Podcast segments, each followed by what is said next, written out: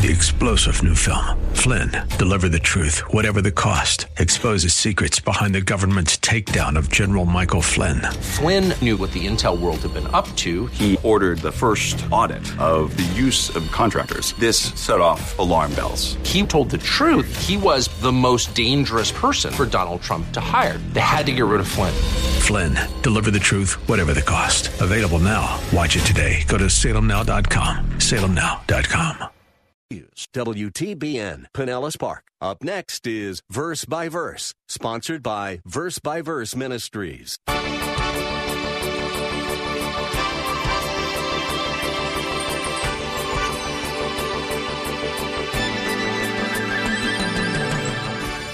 And if I go and prepare a place for you, I will come again and receive you to myself, that where I am, there you may be also. It's a place. Jesus said it's a place.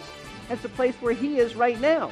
He is at the right hands of the majesty on high. He is still in a body, by the way.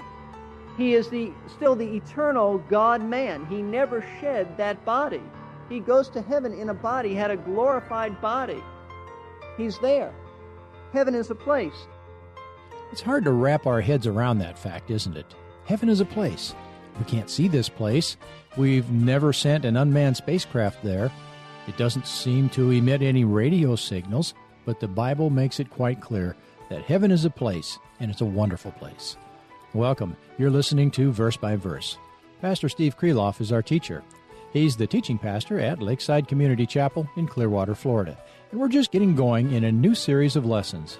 Today is just our second broadcast in the series, and our topic this time is heaven. I'll admit that I wonder about heaven sometimes. What will it be like? What will I be like? What kinds of abilities will we have? And I bet you're curious too, aren't you? A poet has written, My knowledge of that life is small, the eye of faith is dim, but it's enough that Christ knows all, and I shall be with him. Now, while the Bible doesn't give us a lot of detail about heaven, it does tell us quite a bit. Let's see what we can glean from Scripture. Here's Pastor Steve. Uh, let's begin. If you're if you're taking notes, just write that down. What is heaven? All right, let's let's begin to get into this. The Bible mentions the word heaven about 600 times. 600 times. It'll either say heaven or the heavens. One of one of the uh, the words related to heaven. So we're given much information about it. It's not as if we only had a few times where the Bible mentions heaven, about 600 times. And basic to our understanding of heaven is the, and foundational to it is what does the Hebrew word mean that's translated heaven? What does the Greek word mean that's translated heaven? You have to deal with words in order to understand concepts. Now, the heaven, the Hebrew word literally means the heights. If you're taking notes, you ought to write that down. The heights. That's what it means. And the Greek word means that which is raised up. So it's very similar, the heights and that which is raised up. So the basic meaning of the term heaven is that which is above.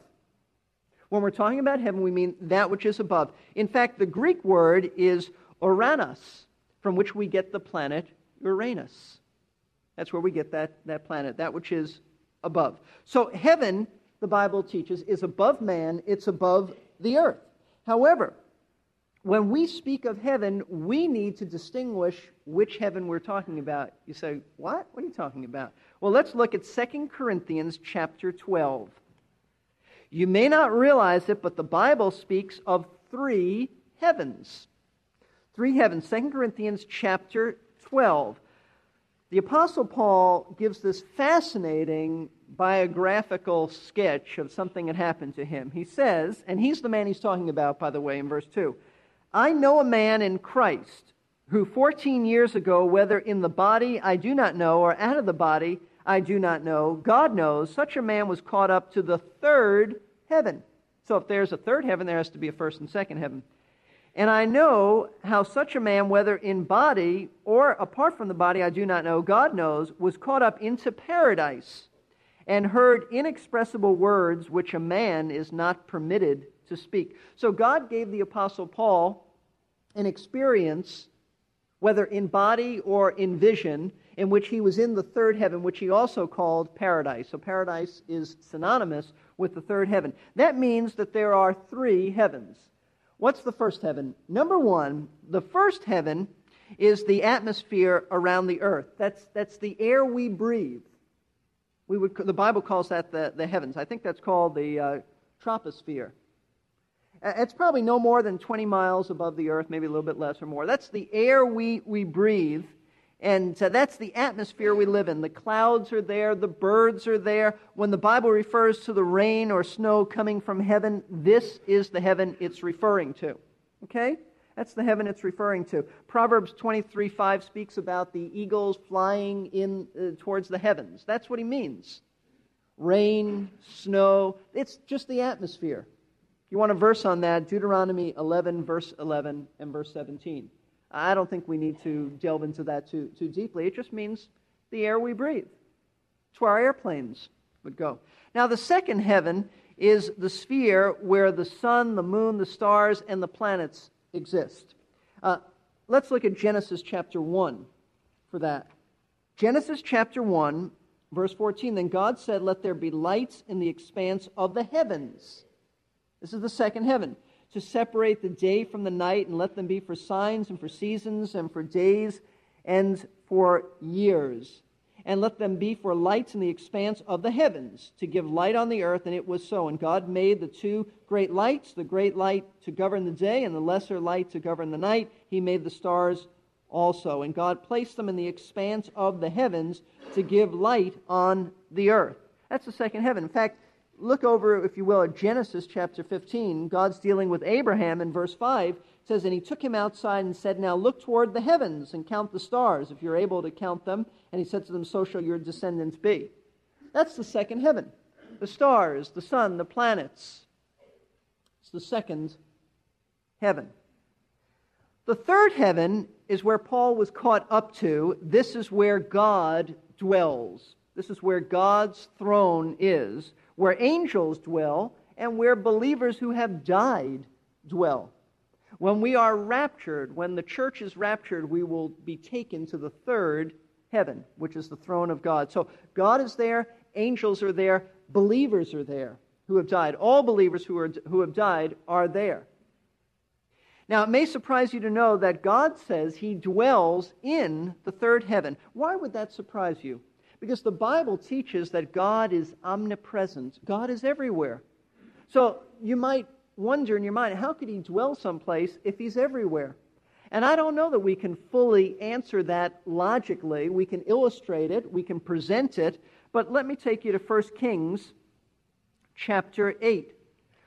Solomon is about to dedicate the temple that he built, the temple in Jerusalem, and he says in 1 Kings 8:27, "But will God indeed dwell on the earth? Behold, heaven and the highest heaven cannot contain thee, how much less this house which I have built.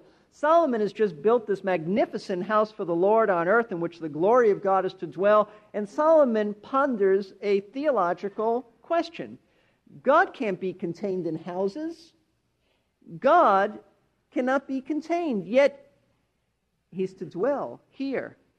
The highest heavens can't contain him. So, how can this be reconciled with such passage, passages? For example, Isaiah 57.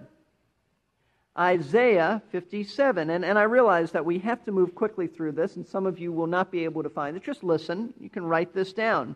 Isaiah 57, verse 15. For thus says the Lord, or for thus says the high and exalted one who lives forever, whose name is holy, I dwell on a high and holy place. God says he dwells on a high and holy place. Isaiah 63, verse 15. Look down from heaven and see from thy holy and glorious habitation. God says he looks down from heaven because that's where he, he dwells. That's his habitation. Psalm 33. Let's look at Psalm 33, verse 13. The Lord looks from heaven. He sees all the sons of men. From his dwelling place, he looks out on the inhabitants of the earth. So I think that's very clear. God dwells in heaven. Psalm 102, verse 19. For he looked down from his holy height. From heaven, the Lord gazed upon the earth. It's not just symbolic language. In fact, it's not symbolic language. God looks down from the heavens. That's how he's presented to us. Psalm 103, verse 19.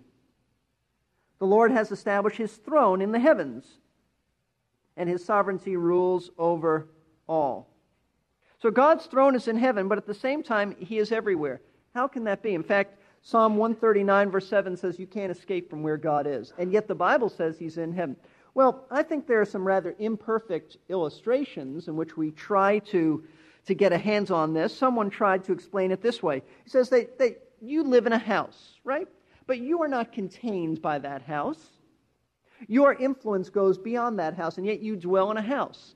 And they said it's something like, like the way God is. God dwells on a throne in a place, but his influence and his presence go way beyond that. I don't know if that helps you, but that's an illustration. Someone also illustrated it this way. They said, and it's like this He can be compared to a teacher who stands at his desk in the presence of his students. Every student is in his sight and range of voice, every student is in his immediate presence, and yet he is at his desk. In the same way, God is at his throne in heaven, and yet everyone is in his presence. Now, I don't know if that helps you, and I think any illustration is imperfect, but the Bible teaches that God's throne is in heaven, and yet he is everywhere. I don't fully grasp that, but that's what the scriptures say. Now, if God dwells in heaven, then heaven must be a physical place. Must be a place. This is precisely the way Jesus referred to heaven. If there's a throne there, it must be a place. John 14, 1 through 3. Let's look at that because Jesus presented it as a place. Even though God is spirit, heaven is not a spirit. Heaven is not a state of mind. Heaven is an actual place. John chapter 14, verses 1 through 3. This is the great truth about the rapture, by the way. Let not your heart be troubled. Believe in God, believe also in me. In my Father's house, are many dwelling places. It, it, really shouldn't be translated mansions. It's dwelling places, abiding places. As in the olden days, the Jews would build on to the Father's house as they would get a bride and bring her back, and, and they would just build on to the Father's house. Many, many rooms in the Father's house. Heaven is the Father's house. He said, There are many dwelling places. If it were not so, I would have told you, for I go to prepare a place for you. And if I go and prepare a place for you, I will come again and receive you to myself, that where I am, there you may be also. It's a place. Jesus said it's a place. And it's a place where He is right now. He is at the right hands of the majesty on high. He is still in a body, by the way. He is the, still the eternal God man. He never shed that body. He goes to heaven in a body, had a glorified body. He's there. Heaven is a place. John 17, just a few chapters over, verse 24. John 17, verse 24. Father, I desire that they also, whom thou hast given me, be with me where I am, in order that they may behold my glory, which thou hast given me, for thou hast loved me before the foundation of the world. Wherever Jesus is, that's where we're going to be. Jesus prayed that we would be with him. That's a place, wherever he is. In Matthew 6:10, you don't need to turn there, part of the Sermon on the Mount, Jesus said when you pray, pray this way: Thy kingdom come, thy will be done on earth as it is in heaven. Now the parallel is that earth is a real place, a physical place, therefore heaven is a physical place. Heaven is a physical place. Hebrews chapter 11. Let's, let's look at this because I, I just want you to see that it's a physical place. I just want you to have a handle on this. Hebrews chapter 11 is the great faith chapter. Verse 8, it says, By faith, Abraham, when he was called, obeyed by going out to a place which he was to receive for an inheritance. And he went out not knowing where he was going. Of course, that place is the land of Canaan. It's now Israel. By faith, he lived as an alien in the land of promise, as in a foreign land, dwelling in tents with Isaac and Jacob, fellow heirs of the same promise. He's just, the writer is simply saying that God called him to go out to a place that he was to inherit, even though he lived as an alien there, but by faith he obeyed. Even though there was hardship, even though he didn't, he didn't have that land in his possession, he went out by faith. Abraham's faith went beyond a physical place on earth. He was looking for another place. His heart was set on another place. Verse 10 For he was looking for the city which has foundations, whose architect and builder is God. Heaven is a place, it's a city. God is the builder, God is the architect. In Revelation chapter 21, verse 2, we read that that the New Jerusalem is the capital city that will come down from heaven eventually and be on the earth. It's a place, it's a city, it's a real physical place. So, here's the question If heaven is a real place, then where is it? Would you like to know the answer? Where is it? A number of years ago, a Russian cosmonaut said that he knew there was no heaven because in his space journey he didn't see it. Brilliant statement. Brilliant statement. Somebody said, uh, uh, the same man also said, I think, that uh, there is no God. I didn't see him. And someone said if he would have taken his uh, space outfit off and walked out in space, he would have seen God very quickly. Um, that's, a, that's a silly statement. You just got that, didn't you? It meant that he would have died. That's what it means. Well, just because no one can see heaven doesn't mean that it's not there. I mean, there are probably planets and stars and things that, that our greatest telescopes can see. Doesn't mean that they don't exist. Now, there are some Bible students who believe that the scriptures would indicate where heaven is. And they would say that the scriptures indicate that heaven is somewhere in the, what we would call the northern skies. They say there's kind of a black hole there, and and it's the only place in the universe that we, we don't know. It's just kind of a vast empty space there. And uh, they even support their belief with some scriptures. And I'd like you to see this Psalm 75, way back in the Old Testament, Psalm 75 says this. When I find it, I will read it to you. Psalm 75, verse 6. For not from the east, nor from the west, nor from the desert, which means the south, meaning the south part of Israel, comes exaltation. Notice the north was not mentioned there. This psalm is saying, and here's what people who interpret the northern skies as being the place of heaven say if exaltation, or some versions say promotion, doesn't come from the east, west, or south, then it must come from the north. And since God is the one who gives a blessing of promotion, that the throne of God, they conclude, must be located in the northern skies. They also use, you don't need to turn there, Ezekiel chapter 1, verse 4, which says that God's glory comes from the north, which it does say that. So, does that mean that God's throne is somewhere in the northern skies beyond where man can see now? I'd be real careful about that. I don't think those scriptures say that. I, I would be careful about that interpretation. The, those scriptures do not explicitly state that.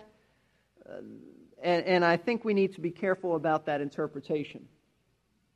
But there are Bible students who believe that. So, what do the scriptures specifically state about where heaven is located? Well, I'll tell you. The Bible says, Are you ready? Here's where heaven is it's up. It's exactly what the Bible says. It's up, it's upward. It's upward from the earth. That's all the Bible says. Uh, Acts 1 9, while they beheld Jesus, he was taken up. Uh, 2 Kings 2.11, Elijah went up by a whirlwind into heaven. 2 Corinthians 12.2, Paul was caught up to the third heaven. We're told that the resurrection, the rapture, that the Lord will what? Descend. And we will be caught up to be with him. Heaven is up. Revelation 4 1, remember we saw that John said a door was opened and the voice said, Come up. Revelation 21 2, it says that the New Jerusalem descends down. So it's, it's up. But no matter where heaven is, and we can't get any more specific than that, it's just up.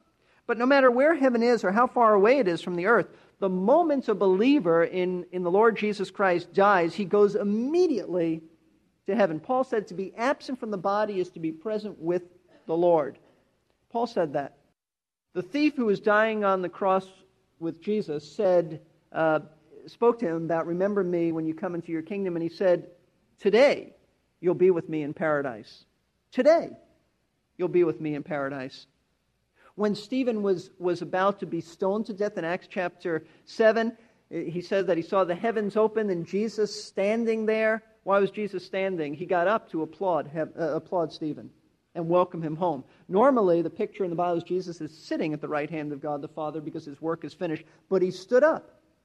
And Stephen prayed, Lord Jesus, receive my spirit.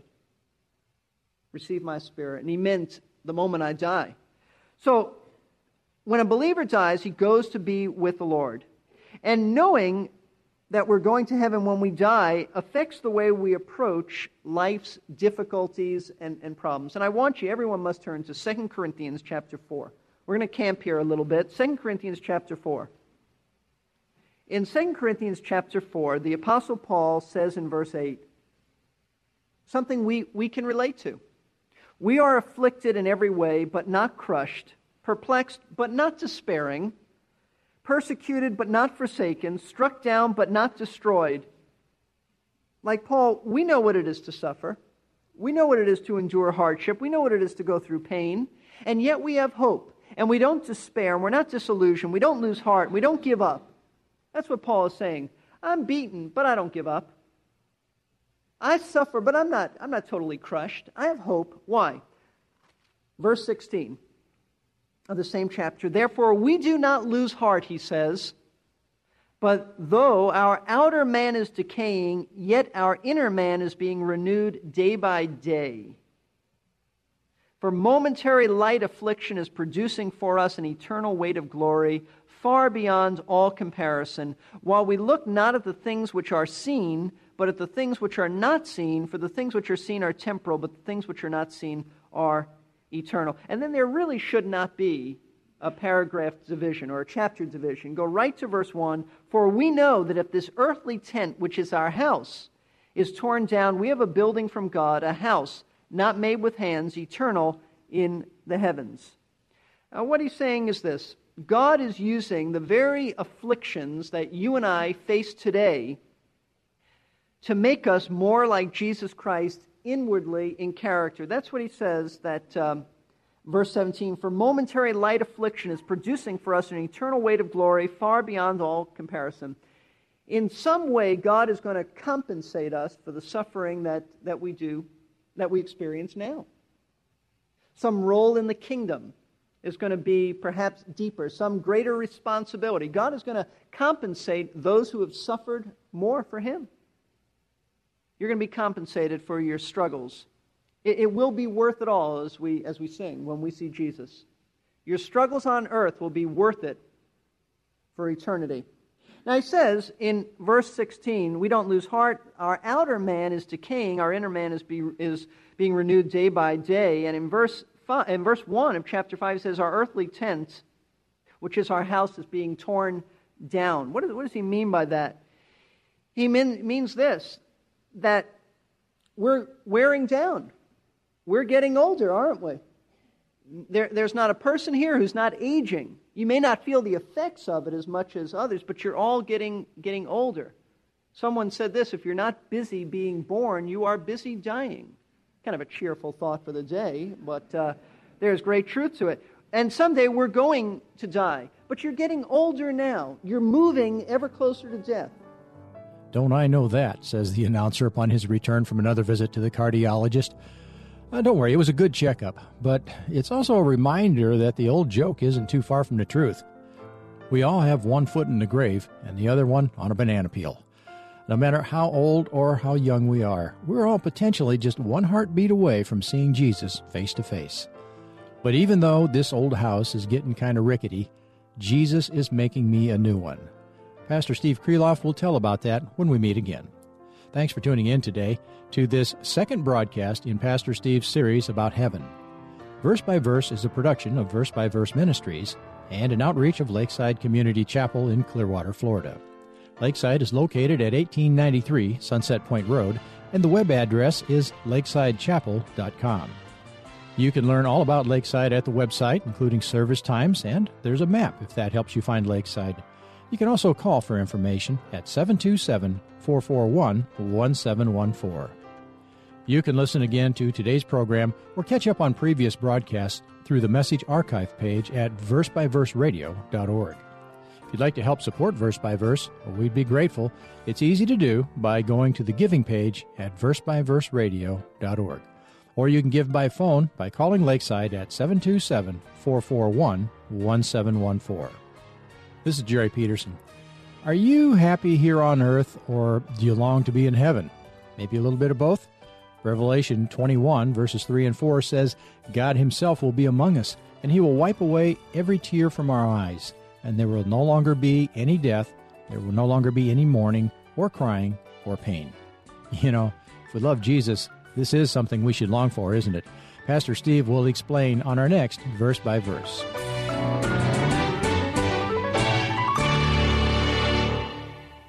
You've been listening to Verse by Verse, sponsored by Verse by Verse Ministries. This program was pre recorded. To learn more, including how to donate to this ministry, visit versebyverseradio.org. That's verse. We're here to give you strength between. Three star general Michael J. Flynn, head of the Pentagon Intelligence Agency, knew all the government's dirty secrets. He was one of the most respected generals in the military. Flynn knew what the intel world had been up to. He understood its funding. He ordered the first audit of the use of contractors. This set off alarm bells. The explosive new documentary, Flynn, Deliver the Truth, Whatever the Cost, uncovers the facts behind this scandal. Flynn told the truth. He was the most dangerous person for Donald Trump to hire. I find out the worst enemy that I'm going to face in my life is right here in America. They took my assessment and they wanted me to change it. And I was like, I'm not changing it. They had to get rid of Flynn. With in depth interviews, archival footage, and never before seen personal records of the man behind the headlines. I just felt like I was drowning. Flynn, deliver the truth, whatever the cost. Available now. Watch it today. Go to salemnow.com. Salemnow.com.